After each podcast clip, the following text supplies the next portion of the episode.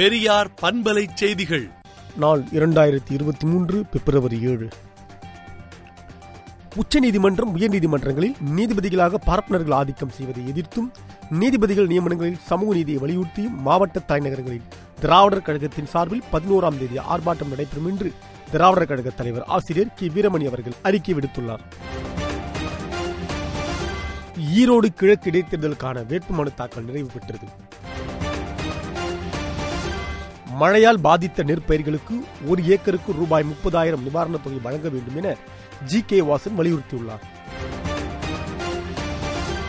தென் மாவட்டங்களில் ஓரிரு இடங்களில் இன்று லேசான முதல் மிதமான மழை பெய்யக்கூடும் என வானிலை ஆய்வு மையம் தெரிவித்துள்ளது.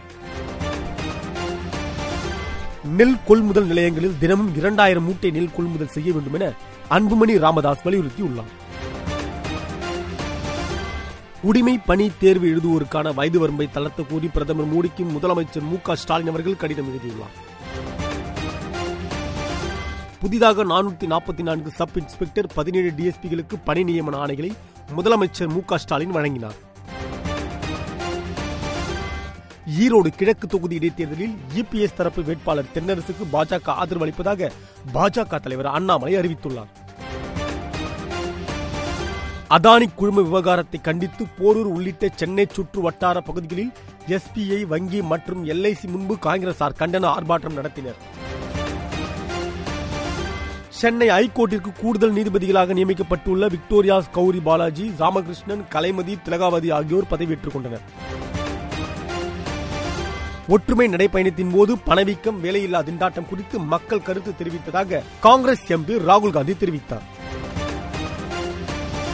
அதானி குழும விவகாரம் தொடர்பாக விசாரிக்க உச்சநீதிமன்றம் ஒப்புதல் அளித்துள்ளது. அதானி குழும விவகாரத்தில் எதிர்க்கட்சிகளின் தொடர் அமளியால் மாநிலங்களவை மேலும் இரண்டு மணி நேரம் ஒத்திவைக்கப்பட்டது. பத்தாம் வகுப்பு பொதுத் தேர்வில் தமிழ் தேர்வு எழுத மொழிவாரி சிறுபான்மையின மாணவர்களுக்கு மேலும் ஓராண்டுக்கு விலக்களிக்க தமிழ்நாடு அரசுக்கு சுப்ரீம் கோர்ட் உத்தரவிட்டுள்ளது. தொழில் முதலீடுகளுக்கு மிகவும் உகந்த நாடு இந்தியா என்று சர்வதேச எரிசக்தி மாநாட்டில் பிரதமர் மோடி கூறினார். துருக்கியின் நிலநடுக்கத்தால் ஹடாய் மாகாணத்தில் உள்ள விமான நிலையத்தில் உள்ள ஒரே ஓடுபாதையில் பிரம்மாண்டமாக பிளவு ஏற்பட்டுள்ளது.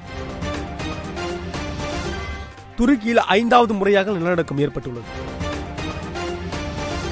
துருக்கி மற்றும் சிரியாவை உலுக்கிய நிலநடுக்கத்தில் இதுவரை ஐந்தாயிரத்திற்கும் மேற்பட்டோர் உயிரிழந்துள்ளதாக மீட்பு படையினர் தகவல் தெரிவித்துள்ளனர். நேபாள விமான விபத்துக்கு என்ஜின் கோளாறே காரணம் என விசாரணையில் தெரிவிக்கப்பட்டுள்ளது. விடுதலை நாளேட்டை விடுதலை டாட் இன் இணையதளத்தில் படியுங்கள். பெரியார் பண்பலை செய்திகளை நாள்தோறும் உங்கள் செல்பேசியிலேயே கேட்பதற்கு எட்டு ஒன்று இரண்டு நான்கு ஒன்று ஐந்து இரண்டு இரண்டு இரண்டு இரண்டு என்ற எண்ணுக்கு பெரியார் எஃப் நியூஸ் என்று வாட்ஸ்அப் மூலம் செய்தி அனுப்புங்கள்.